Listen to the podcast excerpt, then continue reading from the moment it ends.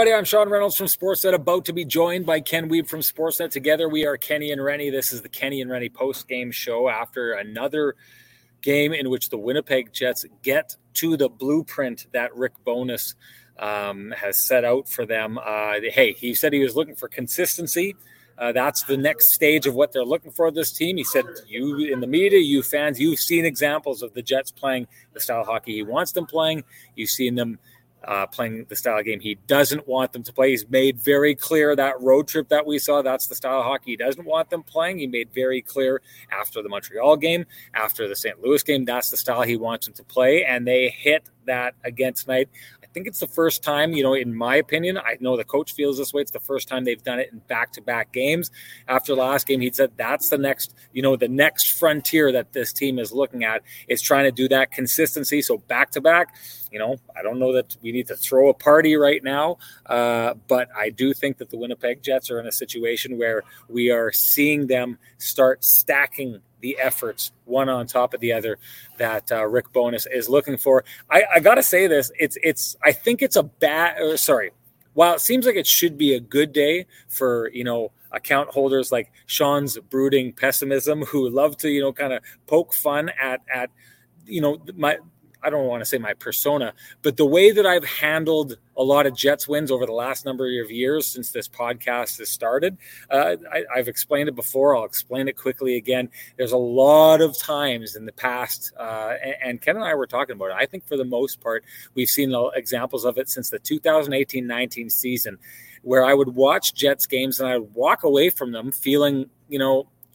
dissatisfied or not liking what I'm seeing, despite the fact that they are winning. And I know that there's a lot of people in the chat room who take a look at that and think that I'm just sour. I know there's a lot of people who suggest that I don't like the Jets um, and that I, I, get upset when they win. Um, I think the entire time it's been the style of hockey that that has been the, that Rick Bowness has come in here and trying to root out. That is the thing that has got to me. It's a good day for issue boy Bruce because issue sorry not issue boy Bruce uh, for for Sean Reynolds brooding pessimism because he was gifted a lamplighter and I just sent that uh, to him. He got the eight pack gifted to him by another one of our viewers. So it's a good day, no doubt, uh, for Sean's brooding pessimism on that regard. Maybe it's a bad day because it's going to be very hard for me to have that kind of attitude towards this team.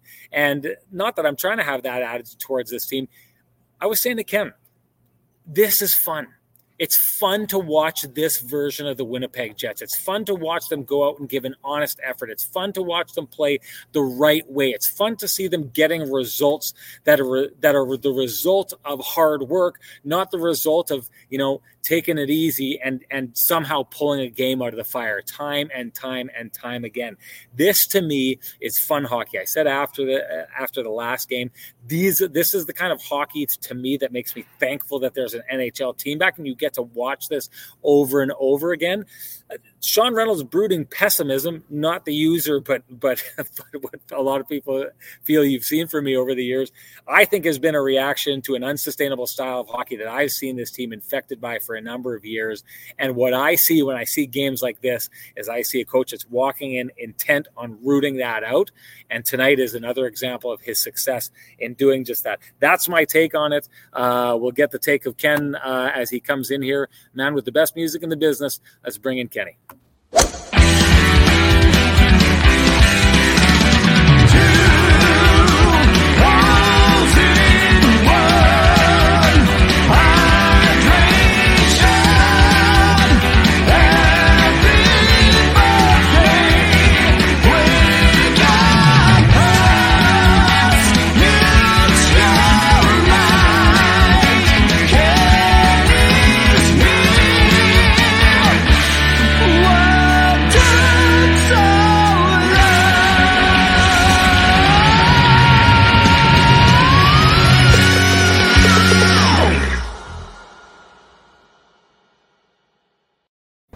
Kenny, before we get rolling on this, I got to say there is a lot of drip in the building today, uh, and it's not just the Winnipeg Jets players uh, walking into the building. I know people are pointing out John Lu's uh, kit on the, broadcast. It's one I've seen when we were covering, or sorry, when I was in Montreal and covering their way to the Stanley Cup final. I saw him with the basically it's like a suit but at the same time, it's a hoodie and it's sweatpants, and he's wearing the kicks. He's got it all going on.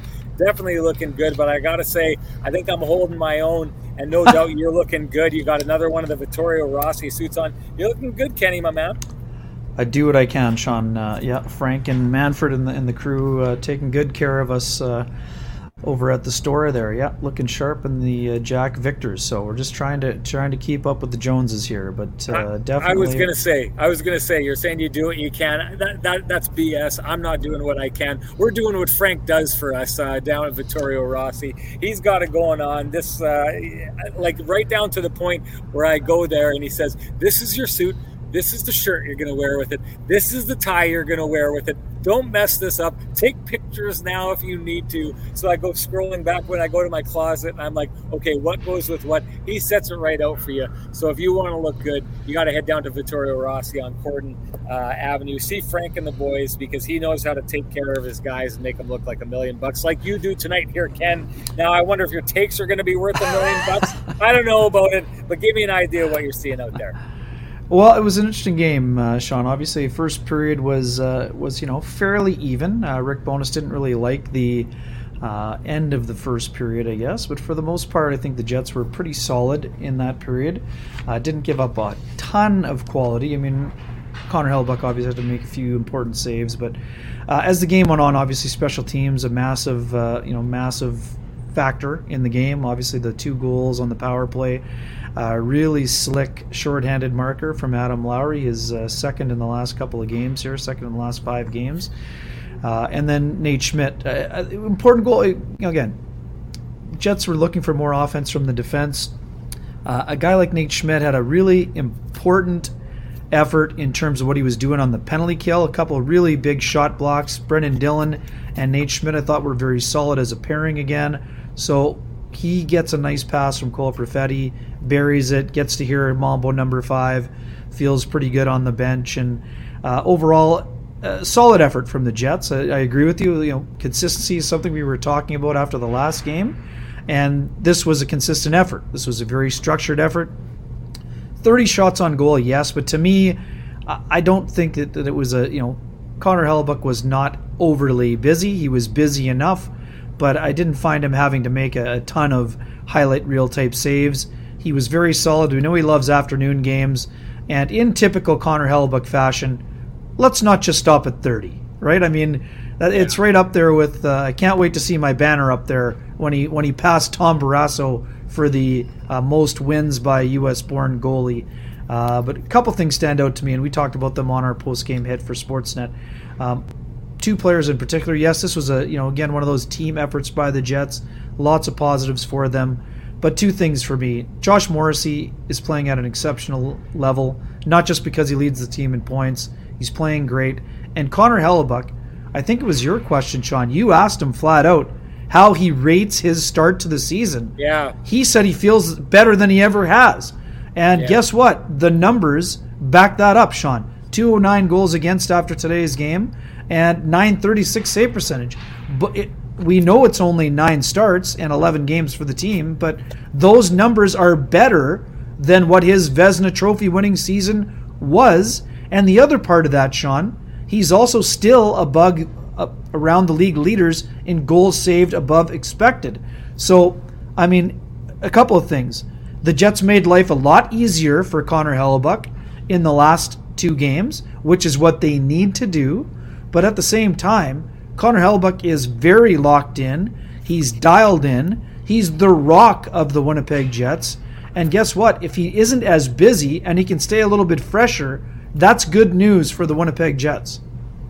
Um, you know, when you're a journalist and you're asking questions, sometimes you, we're not supposed to put our thoughts or our uh, our our beliefs or our opinions uh, into the story. But sometimes just by asking the question, you do that. And I think I kind of tipped my cap when I asked that question of Connor Hellebuyck because I do think that. I do think right now how he's playing is the best goaltending of his career. And so by asking him, where do you think you are right now in this moment? I coached it by saying, like, I know it's early, but where do you think your game is now compared to wherever? And, and that's what he'd said is he thinks that this is the best version of himself. Now, it's always funny with Connor Because I, I think sometimes Connor Hellebuyck, I'm not saying that he's here. I'm not saying that he's lying, but I think sometimes he is just so all about positivity that he'll say what he thinks his brain needs to hear to keep him going forward. So, for example, on those nights, we've heard this so many times where he'll have not his best night, and it's not often that he's off, but he won't have his best night, but he'll say, I liked my game, right? He'll come out, and he was one of those guys who kind of led the charge on himself because I think he's the kind of guy he doesn't want to beat up on himself, right? He doesn't want to like get down. I didn't have my best game, and rather than getting down on myself, I'm going to try and lift myself up with my comments and how I think. So it's kind of like he's controlling his brain to go there. One of the things that I'm not quite sure if Connor Hellebuyck really and truly believes this is the best hockey that he's ever played before comes because he is he essentially before he said that and and you may have the quote there or not, but he talked about I'm getting I, I, get better with every year. So I'm at the place where I, my game is the best it's ever been right now. I don't necessarily buy that. I don't think he was better last year than he was in his Vezina winning season. But I do truly think that he's there. And maybe he truly thinks that, or maybe it's one of those things that I think Connor Hellebuyck is constantly in his own head trying to tweak himself. And it works, right? He's taken himself from not the highest prospect out there to being one of the best goalies, if not the best goalies in the world, by doing just this. But I agree with him. However, he's got to that belief. He thinks he's the best uh, that he's ever been right now. I think you pointed out the numbers back it up. I think the way we're seeing this is backing it up. And what I find is really interesting about all this is Connor Hellebuyck. Um, essentially, what I was worried about with him was that if this team was able to get to how Bones played, I do believe goalies are, are rhythm creatures. And one of the things that Connor Hellebuyck has shown that he can do in the past is when he's getting pelted by pucks, he can be at his absolute best. Just go take a look at the games that he's faced 40 shots or more and see how many of them he's won and what his numbers look like. He's good like that. I wondered if the Jets get to a stage where they're not facing as many shots, if that lower volume, that lower pacing of shots would come to bite them. That hasn't been what's happened. I'm, you know, it's early, but I think he's done a very good job of putting people like me who had those doubts uh, on notice that give him 15 shots, give him 30 shots, give him 45 shots. He's going to be the kind of goaltender who can play good no matter what uh, falls in his lap uh, on those nights. Ken, uh, let's get to the lamplighter. Who'd you have? Yeah, you know what? It's interesting. Uh, I actually think I'm going to go with the, uh, couple you know, Cole Perfetti's past honorable mention. Uh, I'm going with Kyle Connor to Pierre Luc Dubois. Um, Dubois, you know, four points in his last two games, but I'm way more impressed by the engagement than, the, than just the production. I mean, yes, important for Pierre Luc Dubois to now be at 10 points in 11 games, uh, but that was a really, really good pass by Kyle Connor to Pierre Luc Dubois. Uh, and really good finish by Dubois to get his fifth of the year. Uh, I would all, you know, I was also tempted again. I, I tempted on all four. Uh, also, in terms of importance, Adam Lowry's uh, gets another solid honorable mention. Uh, he laughed about it. You know, we know he loves to go backhand five hole on the shorties. Uh, this time he went uh, medium blocker and buried it uh, past Arvid Soderblom, who had to leave the game. But my lamplighter is Kyle Connor to Dubois. Sorry, I just no. That's yes. That's the dig dig deeper. That's the dig deeper. Started. We'll get to that, but yeah, yeah, that, that is pretty darn solid.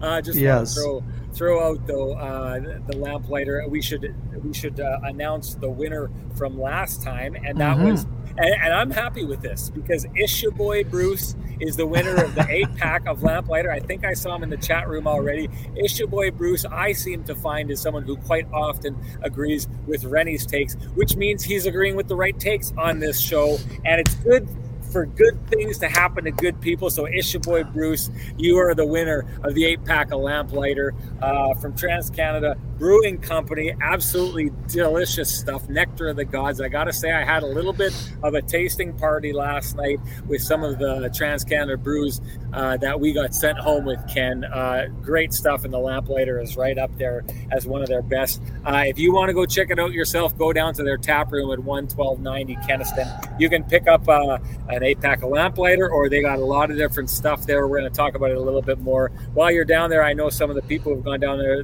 to pick up their lamplighter have grabbed some pizza on the way there. You will be doing yourself a massive favor if you do just that. If you're heading down there to pick up your lamplighter, go check out what else they have to have there. And everyone else there, um, Ken and I are getting very close to announcing some dates, but we're going to have a couple of live viewings of Kenny and Rennie down there.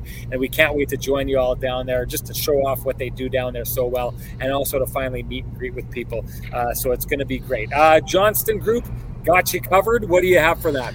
Yeah, let's go Adam Lowry there. Uh, never mind the honorable mention, but uh, Adam Lowry Adam Lowry has you covered uh, with his uh, special teams play on the penalty kill, uh, his second shorty of the year, his third goal, and just overall, Sean. We talked so much about the importance of secondary scoring, especially with Nikolai Ehlers out of the lineup, especially now with Morgan Barron leaving the Jets lineup for four to five weeks after wrist surgery. The Jets need complementary scoring. Adam Lowry off to an excellent start. That's his third goal of the year. He's done a nice job on that front. We know his game has always been more than just offense or what the offensive totals tell you, but it's important for him to chip in offensively.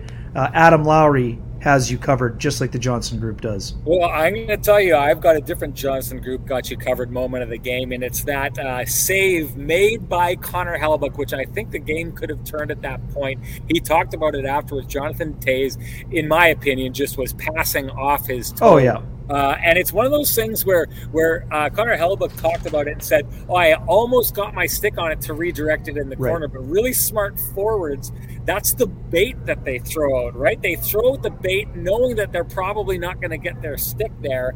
And so, as Connor Hellebuyck tries to redirect it with the stick, he misses with the stick, gets it off the toe, but it's a perfect pass. And do you remember which uh, Chicago? Yes? Taylor Raddysh had the rebound. So, really Raddysh good save on the backhand. And then yeah. he ran him out of real estate. He tried. He got another whack at it on the back yeah. but it was sailed wide. But that secondary save, as you mentioned, that was a really smart play uh, from the pride of Saint Vital, Jonathan Toews. Really good play to pass it off the right leg. And Raddysh had a great rebound chance, but Hellebuyck stood tall and uh, you know collected his 30 save shutout, which was the 30th shutout of his Jets career. No doubt, and I think just like the Johnston Group would get you covered, uh, there is no doubt about it. Connor Hellebuyck had the Winnipeg Jets covered in that moment. You won't find two businesses with the same challenges you will find 30,000 businesses with Chambers Plan employee benefits proudly administered by our friends at Johnston Group.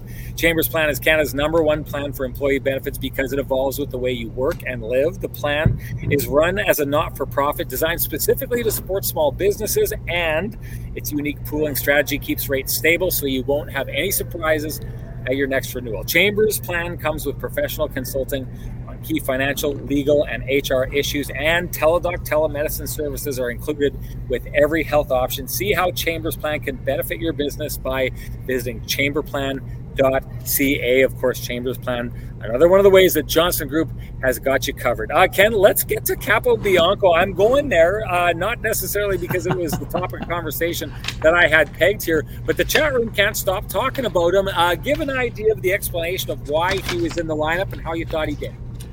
Yeah, I mean, this is interesting. I mean, I was on the CJOB pregame show the other day with Kelly Moore, and we, we talked about this very topic. I mean, obviously, Rick Rick Bowness mentioned earlier this week that he would like to get him into a game, and well, guess what? Rick Rick Bowness controls the lineup, and Rick Bowness decided to get him in a game on Saturday afternoon. Uh, some folks are wondering, no, there was no injury to Dylan Samberg, who was banged up earlier this year.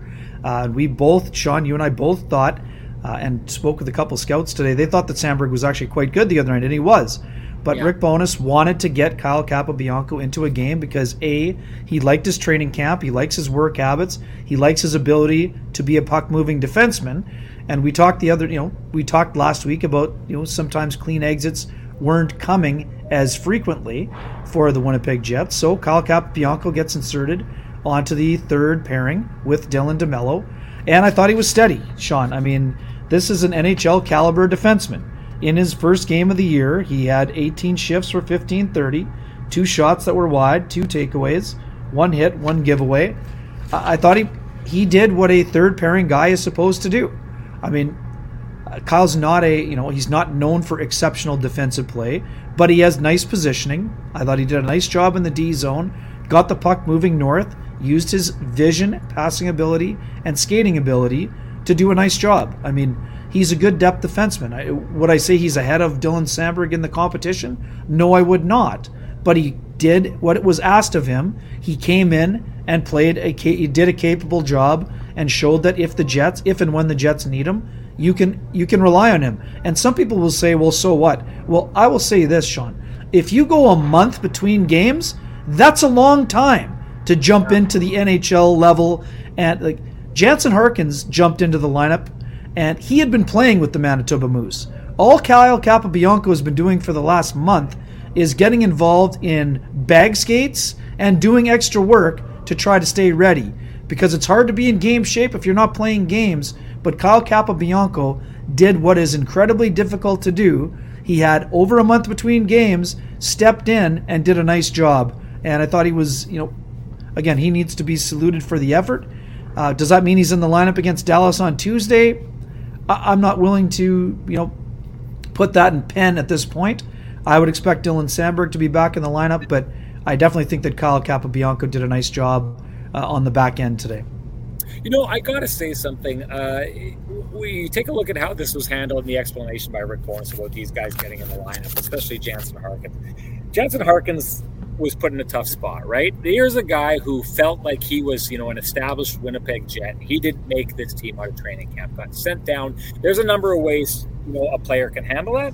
You know what? I'm not, I, am not saying that this is the wrong way, but we've seen from Ville Heinola the way that he's handling it, or his agent the very least is handling it. And maybe we got to get that conversation in today here as well, Ken. But but is to say, you know, he doesn't agree with the decision. He believes that he should be some, somewhere else. What we saw from Jansen Harkins, a guy who's been with the Winnipeg Jets full time for is it three years now? Because he basically got pulled up in the COVID year. This this sorry, this would have been his third season. Here's a guy who probably has you know, somewhat of a right, as much of a right as an NHL hockey player has to feel like he's established and cemented himself in the lineup who gets sent back down to the Manitoba Moose. Well, what does he go do? He goes down and he absolutely tears it up. And I saw him having a conversation with one of the journalists in in the uh, tunnel the other day after he was coming off practice with the Manitoba Moose. Uh, he was talking to Kevin Sawyer from the broadcast, and Kevin asked him how he was doing, how he was coping. He said, "You know what? It's hockey. This is hockey. You want to be an NHL player." You got to fight to be an NHL player. And he was in the middle of that fight Jansen Harkins went down and handled it exactly how a player is supposed to handle that. And what did we see here from Rick Bowness? We saw a recognition of that, a recognition of how he played down in the AHL, and a reward for handling it that way. I thought, from what I saw here, Jansen Harkins had a really good game. I thought that he popped to me more than uh, than what I saw from Saku Maenalanen. I thought his game today, it's only one game. It, one of the things that a, a, guy has to do is he has to, you know, bring it time after time after time. But I thought he brought more to the table on this night than Saku Maenalanen did, even though Saku was further up the lineup. I thought from what we've seen from a player like Morgan Barron, and let me be, be clear on this, I think that these players have done a good job. I'm not saying that they're missing anything.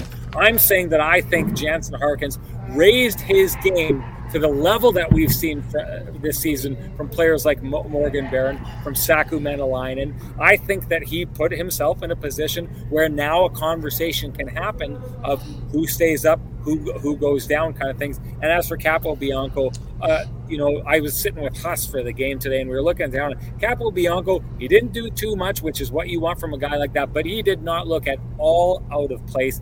And I think it's kind of easy for players in the lineup, a Dylan Samberg, so to speak, you always want to be a little salty when you get taken out of the lineup. But when you've got a coach who is saying, you just got taken out of the lineup, not because we didn't like what we saw from you, but because this is a competitive team, it's a competitive environment, and the people who are competing for the ice time with you have been doing a really good job, and they deserve to be rewarded for the work that they've put in, and that's what I'm doing here. I just think this is this is one of these things where uh, I don't think Dylan Samberg can walk away from this and think that like this is unfair.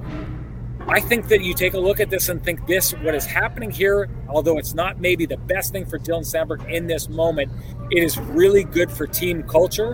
And I just think it's another win for uh, for Rick Bowness as he's trying to bring this team together and move on down the line. Absolutely phenomenal. Let's talk about, oh, sorry, before we get into that, let's move uh, and tell us a little bit about your main man, Lou. yeah, I mean, we're going to welcome Lou Ferlin. Uh, Lou Ferlin to the show. He's uh, Lou Ferlin for all your real estate needs. If you're buying, if you're selling, uh, Lou Ferlin from uh, Royal LePage Dynamic Real Estate Realty is come on board. A big uh, supporter of sports in the community, along with being an incredible human being. Uh, he is uh, he watches these Jets games very closely, and we're happy to bring him on board as as our latest sponsor. Yeah, Rocha. Uh, if you heard the last one, uh, Ken was set to make some really big in his life, housing wise, and Lou dragged him out of the pit. That's true. And turned him around in his life. Uh, so whether you are a savvy real estate, estate investor, we know that Lou's the kind of guy who you know, knows how to move million dollar homes. He knows how to keep guys like Kenny out of the gutter, even as hard as Kenny tried to get there. Lou Ferlin is the realtor for all situations. Uh, so give our guy a look there. And I guess we should, uh, okay. LouFerlin.ca. For those of you that aren't watching live and are maybe listening on the podcast, uh, you can you can check out uh, Lou and Lou's contact information and listings at uh, LouFerlin.ca. And I think Ken has hijacked the conversation here when it comes to the Dig Deeper award as handed out by Homefield, another one of our sponsors. Uh, he's gone, he's taken it, and he's given it to Kenny's water bottle. what is going on here? what is going on? I do have to say, Rennie says that as a journalist, they are not supposed to insert their thoughts into a story. No one could ever accuse Rennie of putting any thought into a story. You know what? As much as I think this is you showing favoritism, it clearly isn't. This is a good burn. I'll be. I'll have to put the bomb on, as uh, the old Seinfeld joke says, after a burn like that for for tonight.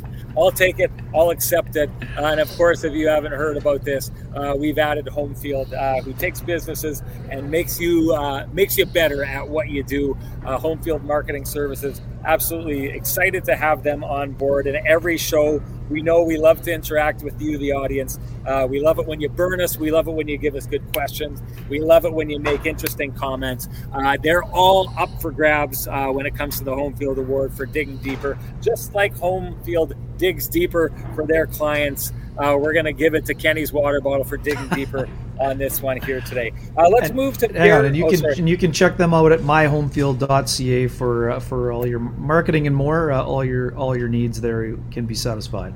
No doubt. Uh, let's move to Pierre Luc Dubois, who I think is. Um, you know, he was playing the kind of hockey. There was one play where he just got the puck and he just started skating fast down the wing. It was a one on one. And it, it just basically, in my mind, it was like, hey, I'm fast and I'm big. I'm just going to throw that combo together and see if you can handle it. And and the, the defenseman barely did. Pierre Luc Dubois got a good scoring chance out of it. But the one thing I see from Pierre Luc Dubois is when he plays a certain boy, oh boy, is he a handful. And I feel like he's been getting to that style under Rick Bowness's charge uh, quite a bit lately. Oh, bang on, Sean. I mean, engagement is the word we always use when it comes to Dubois. Um, goal, assist, four hits. What do we have here? We got him for uh, Dubois, four shots on goal, seven shot attempts, four hits. Uh, and the other part, too, engagement. Jared Tinordi took a run at Cole Perfetti in the neutral zone, and I think it was the first period. Perfetti, it was only a glancing blow uh, because he just got out of the way in time.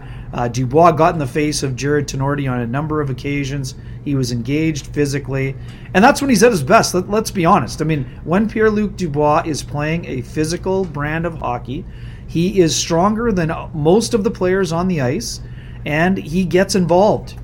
And when he's doing that, as you mentioned, he's a handful. He's tough to manage, and man, all four of the Jet centers are playing well. But you talk about that one-two punch down the middle. Mark Scheifele and Pierre Luc Dubois, they give they make the Jets dangerous because it's hard for the opposition to choose which one of their checking lines they're going to send out against Dubois and which one they're going to send out against Mark Scheifele.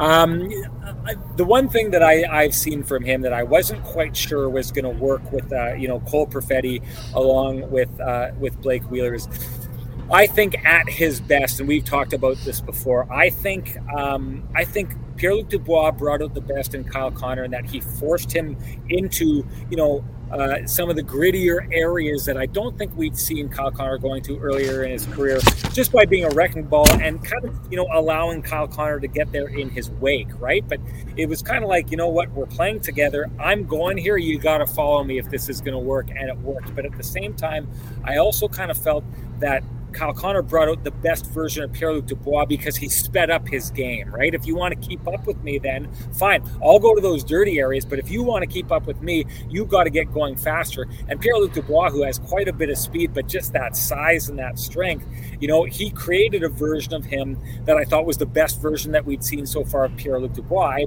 wondered because Cole Perfetti, I think, has come into the league out of the OHL and maybe out of the AHL with a little bit of the style of play that we used to see uh, from from you know maybe Mark Scheifele, maybe uh, uh, Blake Wheeler. In that those guys can kind of play a little bit stationary and still pick other teams apart and get their points. I just don't necessarily think that that's the best version of those players' games. And I was wondering if Perfetti on a line with Wheeler and Dubois would pretend, have the potential to slow Dubois down. And I think that we saw a little bit of that at the beginning of the season, although I don't want to crap on that line because I do think that line was the culture carrier earlier on. I didn't think that at the beginning of the season we were seeing that speedier version of Pierre Luc Dubois. I feel like what we've seen lately is Pierre Luc Dubois saying, listen, I'm a big boy. I don't need someone else to get me up to speed. I'm just going to get up to speed and see what happens there. I feel like he's got there, and maybe it's a chicken versus the egg argument, but I feel like Blake Wheeler's starting to get to that speed game that he was known for a number of years past that maybe some of us didn't think he could play anymore at his age. To me, he's proving me wrong in that regard. I saw a lot of him, you know, great forechecking, great tenacity here earlier on tonight, and it seems to be meshing well with Dubois. And I think Perfetti's been a little slow to adopt that on that line but I think he's starting to pick up on it and, you know, recognize the space that is created by those games. And I think that's what we saw on the Schmidt goal tonight was a little bit of that wrecking ball mentality that Dubois has and Wheeler have. Perfetti capitalizing on that, finding you know the player that steps into that wake. Uh, I thought that was really good stuff, uh, and, and I think Dubois has I think I think I need to dig into it a little bit more because maybe Blake Wheeler deserves the credit on this, but I think that Dubois is kind of getting to that place on his own, and it's creating some absolutely phenomenal hockey. Um, I mean, just a quick say? one there on just I mean the zone entry by Perfetti on that goal was just exceptional. We talk about Nikolai Ehlers as being the king of zone entries, obviously because of his electrifying speed. Perfetti did a nice job of picking the puck up between the blue lines, accelerating and he found space for himself, right? His subtle move, he's basically in around the dots through the middle. He kind of cuts towards the left wing boards and then fi- finds the space to see Schmidt joining the rush. I mean, that was really exceptional. Uh, Dubois is skating very well. I think, uh, again, and I love this. We saw it the other day, Sean. Accountability. I talked about it on the last show. Pierre Luc Dubois, a lot of people were down on Pierre Luc Dubois after the last game you know, worrying, whatever. Oh, well, now it's going to be like Columbus or whatever else. Come on, give me a break. The guy called himself out for playing one of the worst games he's ever played, then played one of his best games of the year, then followed it up with another good game. I mean, does he still need to be a little bit more consistent in his game? Yes, he knows that. He's 24 years old. He's starting to figure it out at this level, and he's been an impact player. And Sean, I know one of your concerns was who's going to be the shooter on that line. I still think that Cole Perfetti is going to need to be a little bit more greedy in terms of when to shoot the puck, but he's also an exceptional passer. That will come with time. But I think that Pierre Luc Dubois is highly comfortable being the shooter on the line. He's going to get good looks playing with Perfetti and Wheeler. Now he's up to five goals. I had Dubois down for 30 goals this year. It's not going to be easy. His career high is 29, but I think that Dubois has the ability and capability to be a 30 goal scorer. Um, Kenny, I just got to say this: when you tell people to give me a break, I feel like "Give Me, Give Me a Break" is the step cousin of "Wake Up." Uh, but that's I got to say, that's fair. It, it, made me think: How come we're not hearing "Wake Ups" anymore? Is the chat room just have we conditioned the chat room to not have such bad takes that Ken Wiebe will not call them out with a "Wake Up"? I like. I almost feel like I got to throw out a bad take. I know it would be hard for me to do, but I feel like I need to throw out a bad take to get to get the wake ups rolling again. Like people want their wake ups, Ken. Maybe you need to lower the standard of what gets a wake up out of you because I miss it. I got. I I'm, I'm like Rick Bowness, Sean. I have a high standard. We have high standards here. We need to meet those standards.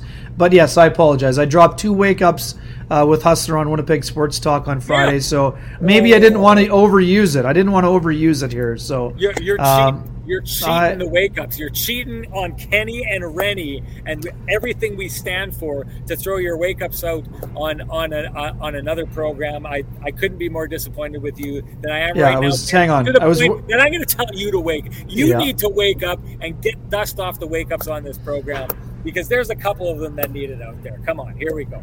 Go. That's true. Um, I was wearing my wake up shirt with the KNR branding, so I was not cheating. I was just promoting out there. Give me that's a wake up for you. Right back at you. here we go. It's your boy Bruce. Let's throw us a bone here, Kenny. And I got to say, I've messed this up too. I know some people were calling for the headband. I forgot again after I said that I wasn't going to do it. I forgot to put the headband in. There's going to be no headband today here, people. I'm sorry. Ken, you have anything you want to say to me? Yeah, wake up, get your headband in your in there your bag. Go. Let's go. It's all we needed. It's all we needed. Okay. However, however, you were kind enough to bring me a poppy when mine uh, dropped out of my pocket today, so yeah, I don't want to be too some, hard on you. I don't want to be too someone, hard on you. I saw someone was calling me out and saying, "Finally, Sean put on, or finally, oh come on, we've been wearing them all month." I was wearing it. Yeah, exactly. So I, that that deserves a wake up. Okay, we want to transition transition into a conversation that we want to have, but before before we get there, we want to give uh, another shout, shout out to another one of of our uh, of our great sponsors that we have on this show. Uh, let's give a shout out to Cambrian Credit Union, who it's so good to be able to talk about them. They got a big month coming up here, and a lot of initiatives that we're going to be talking about. But until then, we want to talk about their unfee account. Kenny and I were like the the hair club for men people. We're not just uh, we don't just talk about it. We're clients as well. Uh, both of us have unfee accounts, and one of the things we love about them, of course, is banking for free uh, with unfee at Cambrian. Save $222 per year. Simply set up a recurring direct deposit every month to your Cambrian checking or savings account, and you qualify. No minimum balance required. And of course, one of the things we love about partnering with Cambrian uh, is they're just so so involved with the community. What you see before you is a list of all the donations that they've made in our communities and sponsorship. Uh, we love going local and the people, uh, you know, who, who, do good things in our community. And no doubt about it, we are proud to partner with Cambrian because they do exactly that. Okay, let's dive into this conversation. We were in the bathroom at Canada Life Center, and you were in a bathroom stall, and I was outside the bathroom stall, and we were having a conversation about this. People thought I was just ra- arguing with some random talking to yourself talking to myself, yeah. And then maybe it's a little uncomfortable to talk to a guy while, while, he's in the bathroom stall, but I've never been afraid to push the boundaries and stuff like that. Um, we were talking about a conversation, sorry, a, a question that I asked that was answered by Josh Morrissey, where he talked about the idea of Rick Bowness's system. He believes is taking the pressure off the stars on this team. And I'm interested in your thoughts on what you think he meant by that. I want to throw uh, one of these up here. Um, oh, I guess I, I, forgot to do it, but someone had talked about Blake Wheeler and how good he's playing right now. And I, I couldn't agree more. I think Blake Wheeler's brand of hockey has been integral to the success of the Winnipeg Jets so far this season. I looked at him tonight, and even on nights where he's not popping on the scoreboard, someone pointed it out. Julie Sue pointed out him tracking down a player, stealing the puck, just sticking with it. I think that he's like the culture carrier on this team right now in the way that he's playing. I wonder if you feel that the comment made by Josh Morrissey about the system that is out here taking the pressure off of stars like Wheeler being one of those on this team. Do you think that what he was talking about maybe applies at all to Blake Wheeler and why we're seeing Blake Wheeler play the way he's playing? Yeah, I mean, I think it applies to the group as a whole. I mean, I mean, what we know about the Jets, Sean, they were too top heavy, and on the nights where their top line or top two lines didn't carry them on a lot of nights, then they didn't win a lot of those games because they weren't getting enough from the guys down in the bottom of the lineup. And I mean, Josh, Adam Lowry talked about the importance of having that complementary scoring going into the year, and he's backed it up. I mean, this team far too often played three lines for almost the entire tenure that the Jets have had. So they're getting minutes from their fourth line. And I mean, you mentioned Harkins. I mean, uh, that entire fourth line was solid. Sam Gagner, David Gustafsson, Jansen Harkins together, I thought they were very good. I also would say I, I do have one quick counter. I know I don't taking this to a different place. Maenalanen, Sean, five shots on goal, seven attempts today. I thought he was all around the puck. Uh, I really liked his game uh, on that third line with Adam Lowry. But in terms of Blake Wheeler, I mean, again, it's another night where he play. He's asked to play 16 minutes. Blake will give you everything that he has in the tank on you know most nights, almost every night. That's his calling card. He's a guy who's consistent. He's like we said, a little bit of pressure was alleviated from him, from his orbit. He's focusing on hockey. He's doing a nice job in that line. I think he's been a very good mentor for a guy like Cole Perfetti. And I mean, Pierre Luc Dubois and Blake Wheeler have an obvious connection, Sean. We, we've been talking about this now for three years. Since the trade was made, those guys play well together. They're big, strong guys. They play a straight line game, and they're very effective together. So I think that uh, that's part of it. In terms of the you know pressure being alleviated for the entire group because of the system and because they're playing four lines, that that's a fact. I mean, the Jets have to do it and sustain it for longer than 11 games, but 7 3 and 1, I mean, the proof is in the pudding. I mean, can they sustain it with this month? I mean, the schedule is lined up for them. If they can continue to build incrementally, which is what they've been doing, we'll see where it takes them. But to me, it's from what you talked about earlier. I mean, the Jets are playing a, a type of game that makes them dangerous, right? Today, their special teams picked them up.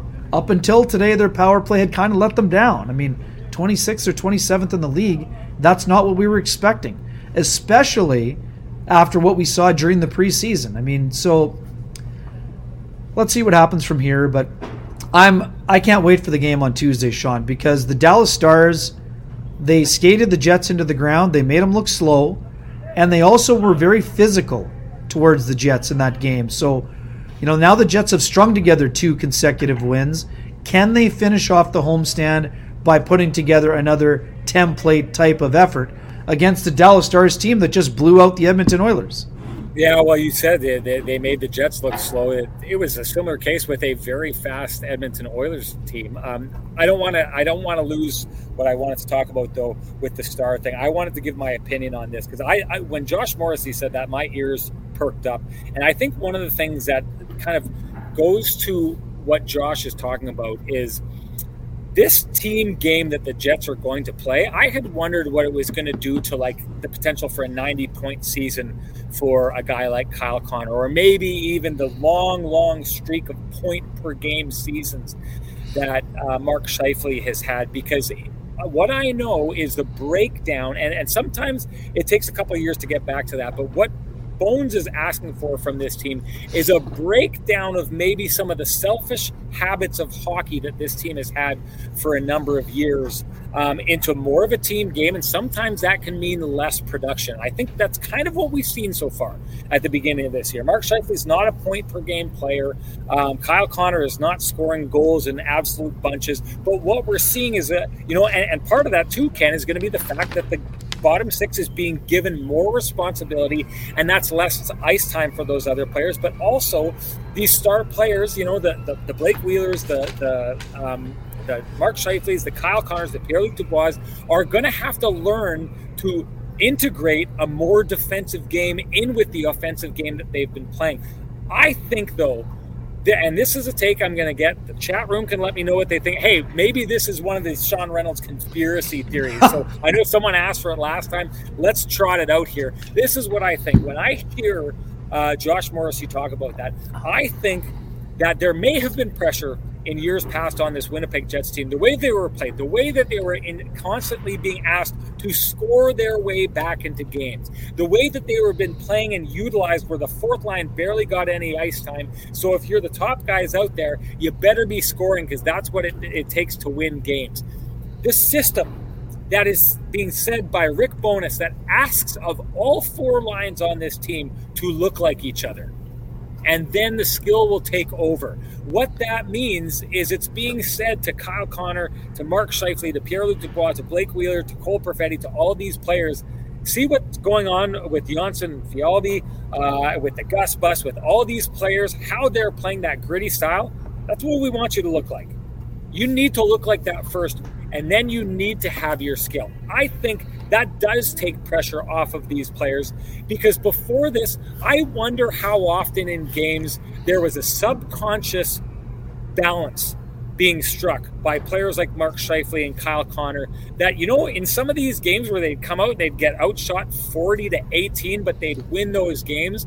I wonder how much there was a subconscious uh, um, conversion of effort by those players where they weren't playing their best defensive game, but they needed to be ready to strike and pounce and go down and be opportunistic and score. We haven't seen opportunistic scoring the last two games, and yet we've seen the Jets win games properly and the offense be there at the right time. That's what I thought when I heard uh, um, uh, Josh Morrissey talk about this that there's not a pressure for the Jets players and stars to be like, we got to be ready to pounce when the time is right because we got to win this game three to one, even though we're getting outshot 42 to 22 or something like that.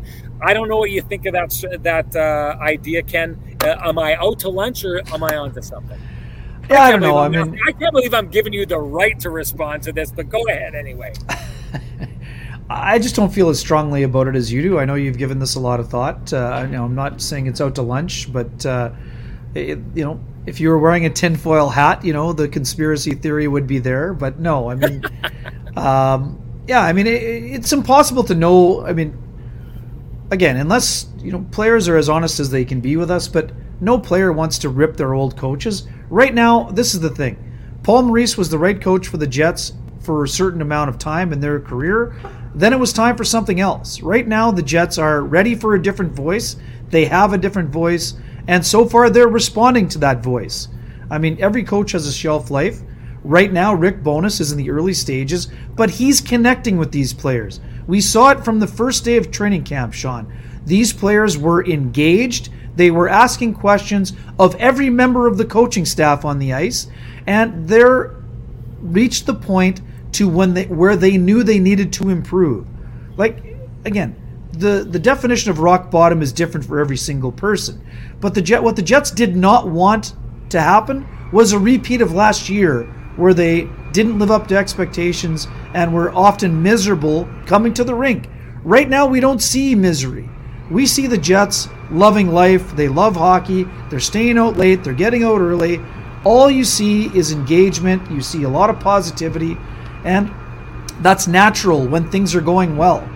Uh, the true test for the Jets, Sean, will be what happens at the first little bit of a of a lull in, in their play, or you know, what if there's a small, you know, whether it's a losing streak or whatever else. I mean, how are people going to respond then? What we know the vibe around the Jets is different. And you know, part of the reason we know that is because for the first time in 3 years, we're around the room more. But it's not just what's happening in the room, it's what you see on the ice, it's what you see in the games themselves. And Sean, the most important thing, we've talked about this all week long. The most important development for this week for the Winnipeg Jets, they knew last week wasn't good enough. And you know what they did? They did something about it. Right? That's what they did. They went out and put in the work required A on special teams, B on their structure, C on puck management, and they got a result. And now we're going to see what happens as as the week continues to roll along. You know, there's some other important games on the schedule coming up. Uh, Jets can't look too far ahead, but what they have ahead, we can look ahead. They play the Dallas Stars, they play the Calgary Flames, and they play the Seattle Kraken, a team that has improved from last year. The yep. Calgary Flames won the offseason title, but have been up and down, uh, including a, one of their worst games of the year against the Nashville Predators but their schedule's been weird. They've been home for nine of the first 10 games, and their only road trip was to Edmonton. So that's another weird schedule. That's way too long to be in one place. But now, you know, we'll see what happens when things start to change. So, anyways, that's a long winded way of saying uh, I will take your theory under advisement. I need more than I need more than 11 games to say, aha, you're onto something. I think you're possibly onto something. I'm not dismissing your theory, but I'm not giving it the full on check mark yet either. You know what? Not, not all of us can be early adopters, Ken. Some of us are just see things before other people see it. No, yeah, yeah, yeah. You see a lot of things. Hologra- holograms. You're seeing holograms right now. Okay, okay. Let me get to. I wanted to touch on something you said there. Sure. And I think it's important to talk about because you said at one time Paul Maurice was the right coach. I need to acknowledge a couple things here. We clearly want to give a voice to, to the chat room, and we do that so that a lot of times I'm clicking on uh, on comments that are very, very critical of Paul Maurice. Now, one of the things as a journalist, when I do that, it's kind of like that thing where when you in your Twitter Twitter bio you say retweets aren't endorsements, right? I'm here to give a voice to the chat room, but there's going to be people out there in the hockey world that think, you know what, Sean Reynolds is out there and people are saying mean things about Paul Maurice and he's putting it out there. That, that's a risk I have to take because I want to give a voice to the chat room. Um, it doesn't mean that I agree with all these comments, but I will say this I think that I've been very critical of Paul Maurice so far this year. I think Ken would most definitely agree with that. In a lot of the conversations that we have, I think he would agree with that. I do think and, and let, let me be upfront and clear about this that a lot of the thoughts that I share, you know, about Paul Maurice, about the, where the Jets have been in the past, I am a firm, firm believer that Rick Bowness is is has come in and very directly and very pointedly is taking aim at rooting out a lot of the issues that I believe were created by Paul Maurice in his time here that he either didn't take on or wasn't able to take on. And i and i have been very critical in the past i think those very issues are the issues that have held the winnipeg jets back for a number of years. So let me get that out front and say that that those are my beliefs. So a lot of the criticism that i've been saying so far um, that that's what they're rooted in but I was thinking about this and I thought we do need to have this conversation, Ken. And I know you're going to want to weigh in on this. The chat room is, has been very hard on him. And, and I, I am a big believer that there are going to be things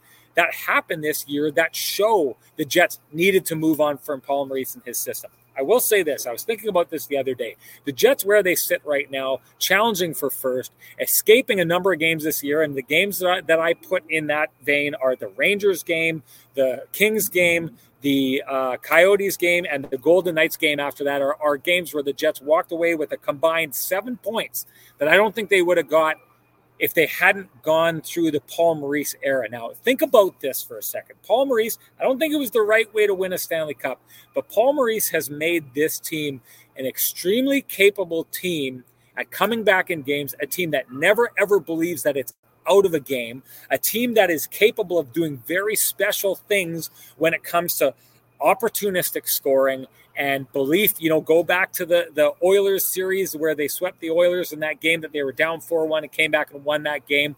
I truly do believe that the Winnipeg Jets now are a team capable of it, that have it stamped in their very DNA, that the Jets are never out of a game.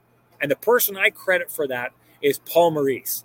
And I'll say this: I, I've been clear about the issues that I think that were that festered underneath his team, and that I don't think they were going to get uh, over the hump with that voice. But imagine this for a second: a Rick Bowness coach team that has a blueprint that it follows, that is in almost every single game because the system keeps them in the game, which is something uh, I believe it was uh, Josh Morrissey talked about. He said, you know uh, and, and the idea of the stars not having to be leaned on the way they are.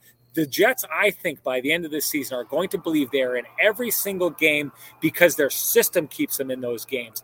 But imagine how lethal a tool Rick Bowness will have at his disposal having a team that plays the right way and keeps itself in games, but is also capable of consistently believing it is never out of games because it has the ability to quick strike its way back into games like we saw against the, the Rangers, like we saw against the LA Kings, like we saw, you know, in that game against the, the Arizona Coyotes.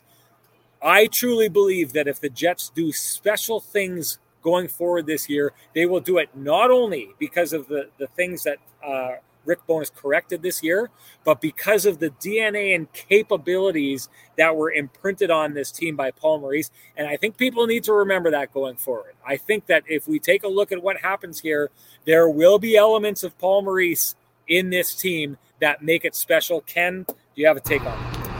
Yeah, I mean that's the thing. I mean, yeah, I mean, were there things that Paul Maurice would have liked to have done differently near the end of his tenure? Of course there are. I mean, every single coach uh, goes through those things, and and here's the other thing: sometimes you become a better coach after your time of reflection. I mean, those are facts. I mean, that's why I said I, the day that Paul Maurice resigned, my column had a simple premise. Paul Maurice left the Jets in a better place when he left than where they were when he began. And that's not because I blame Claude Noel. Claude Noel is a lot smarter person than some fans will give him credit for. He just didn't have a lot of talent at his disposal in those early years. So, uh, for me, Paul Maurice did a did a very good job at various points in his tenure.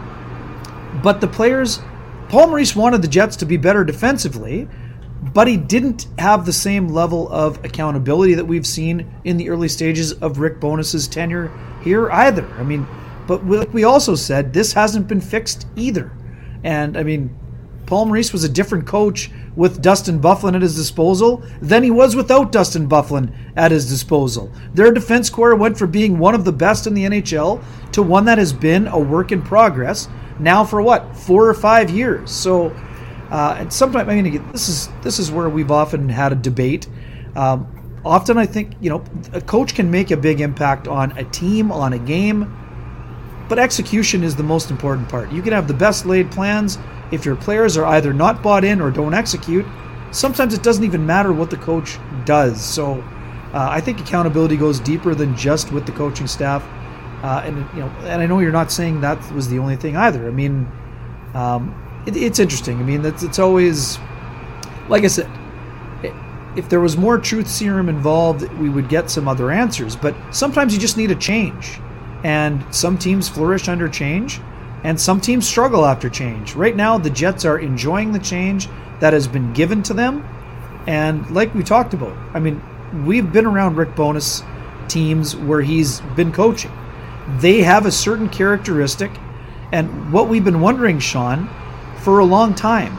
Is this core group willing to adapt to the characteristics of a Rick Bowness coach team?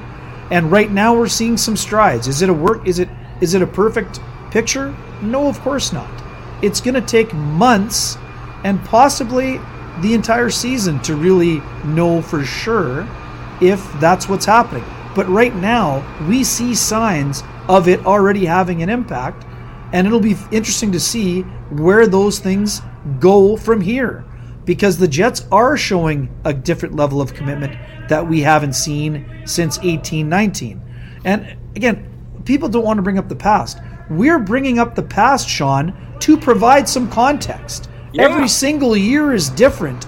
And what I also remind people who thought just because the Jets made it to the conference final in 2018 Paul Maurice himself, the day the Jets got eliminated, was at the podium saying, just because you got to the conference final in the spring doesn't mean you automatically get to the conference final and beyond the next year, right? I mean, that's not the way it works. Some teams have humongous disappointment. Some teams bounce back from that disappointment. Some teams continue their progression. I mean, the Colorado Avalanche, Sean, are a great example couldn't get out of the second round for three years in a row, even sometimes when they had a highly skilled and capable team. Last year they broke through and won it all. What I also like to remind people when it comes to coaching, as specifically as it pertains to the Jon Cooper coach Tampa Bay Lightning. When Pierre Luc Dubois and the Columbus Blue Jackets swept the juggernaut Tampa Bay Lightning, there were some people who wanted Jon Cooper fired. If that had happened, there's no chance the Tampa Bay Lightning win two consecutive Stanley Cups after that, right? It wasn't coaching. It was just a bunch of circumstances that didn't work, right? But also, the management team went out and got a checking line, and that checking line helped push them over the top with the skill of their players and an all world goalie. So uh, every team is different. Right now, we see the Jets are in undergoing a metamorphosis. Where that takes them is still unclear, but right now it's taken them to a battle for first place in the Central Division.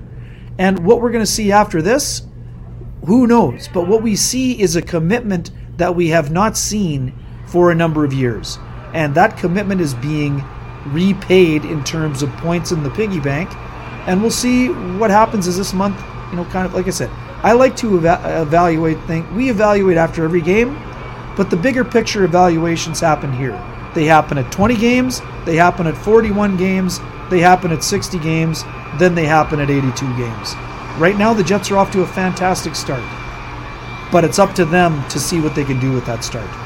You know, I'm glad. I'm glad we brought up this conversation. Uh, you know what? I think there's a lot more. You know, I always say this to fertile ground. This conversation has a lot of fertile ground uh, because I'm liking a lot of the points that are being made up by the audience here. I mean, here T. Will says, uh, uh "Were the 2018 Jets good because of Pomo or in spite of him?" I'm not. I, I remember that year wanting to throw a lot of money on the Jets making the playoffs because I looked at that roster. I thought they were a phenomenal roster and couldn't believe they weren't making the playoffs uh, the year before that. I was certain that they were going to be a good team that year, and sure enough, they went that direction. I'm just going to say this: I think it's I think it's both. I think they were a great roster without Paul Maurice, but I also think that Paul Maurice was part of making that roster great. Um, to, to, Ken's point about you know like a, a coach being a good coach for the right time. Someone had made a comment in here that that he wasn't good with players. I think one of the other things that Paul Maurice was really good at is, listen, it's not easy. P- people want to give the Jets scouting staff credit for for um, you know like just finding finds all the time. There's a you find a player, you draft him at 18, and in between that time to getting to be a contributing and very good NHL player, a lot of stuff can happen to ruin players. Just take a look at Taylor Hall's career if you if you have any doubt about that. There's a lot of really good players that I think would have ended up being something if not for that. I think Paul Maurice consistently took and turned players into what you know the best case scenario was for those players. I just think that you know he got good individual efforts. I don't think that he brought those all together like that. But there's also there's also uh, like here. Sometimes I, I, I, talk and I think are people even listening to me? Like uh, Loken here has said, "How about the losing streak towards the end of COVID season? That didn't indicate." to you that he should have been fired. Come on, all this kind of stuff. Logan, I don't think is listening to to, to what we're saying here. Whereas Rob Noakes, I think, has got this nailed on. And this, I think, Kenny, is where you and I have the biggest disagreement. Paul Maurice was guilty of allowing unaccountability for some players. It deflated the team repeatedly. I agree with this.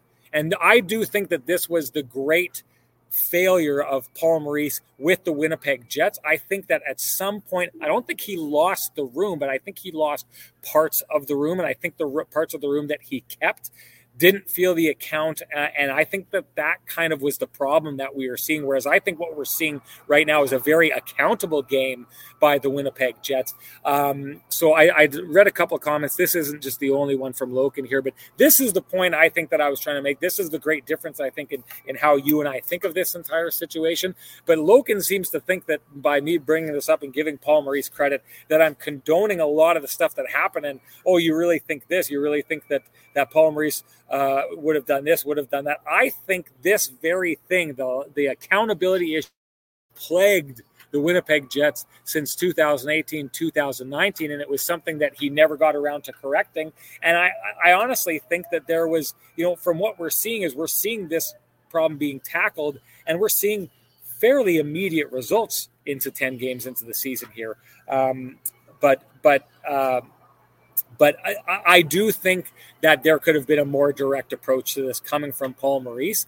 Um, and again, I do think that there was a ton of things that he did really well. And again, I want to go on the record and give credit and say whatever happens going forward with the Winnipeg Jets, I think there's a part of that. Hey, I'm not saying it's going to happen. If the Winnipeg Jets go out and have great success in the playoffs this year, Rick Bowness will be the guy that turned things around and got that team, this team going in that direction. I think he'll have created a blueprint that makes that work. But I think a lot of what this team is capable of, it owes to Paul Maurice. Um, there was another conversation I wanted to dig deep in on this, and I don't think we have time for it. I was going to float it, but I don't want to float it because uh, I, I, don't want it to become conversations elsewhere. You're going to have to tune in next game. There's something along the lines of a conversation like this that we have to have that I think the chat room is kind of go going to go on fire on. Is there anything you want to say before we do leave, though, Ken? No, all good. Uh, lots of there's. It's a long season. We'll have plenty of time to debate. All right, sounds good. Uh, we do have to get out of here because we've gone over an hour. Uh, chat room, I feel like this is one of those shows we, you know, especially since we started this, we should pick up this conversation at another good time. intensity. Because, because the chat room needs to have its say on this. So we will revisit this again, I promise, and feel free to jump in and, and say you want to revisit it again. We can do it at that time. Uh, other than that, I just want to talk. The chat room was absolutely on fire today. They should be because I think there's reason to be excited in the direction that the Winnipeg Jets are, are heading in, especially after, funny to say, my personal belief, their first two games of stacking, you know, the proper effort and the proper blueprint back to back. Let's see if they can make it three after the la- the next one. I don't think it's going to turn out very good for them against the Dallas Stars if they don't stack it up for three straight games. Uh, but again, uh, love the intensity of the chat room. Want to give a shout out to all our sponsors: Vittorio Rossi, Trans Canada Brewing, the Johnston Group, Lou Ferlin, Homefield, and Cambrian Credit Union. I've said it once; I'll say it every time we end these shows. We love being in this space. I think you love being in this space and being able to talk with us as well.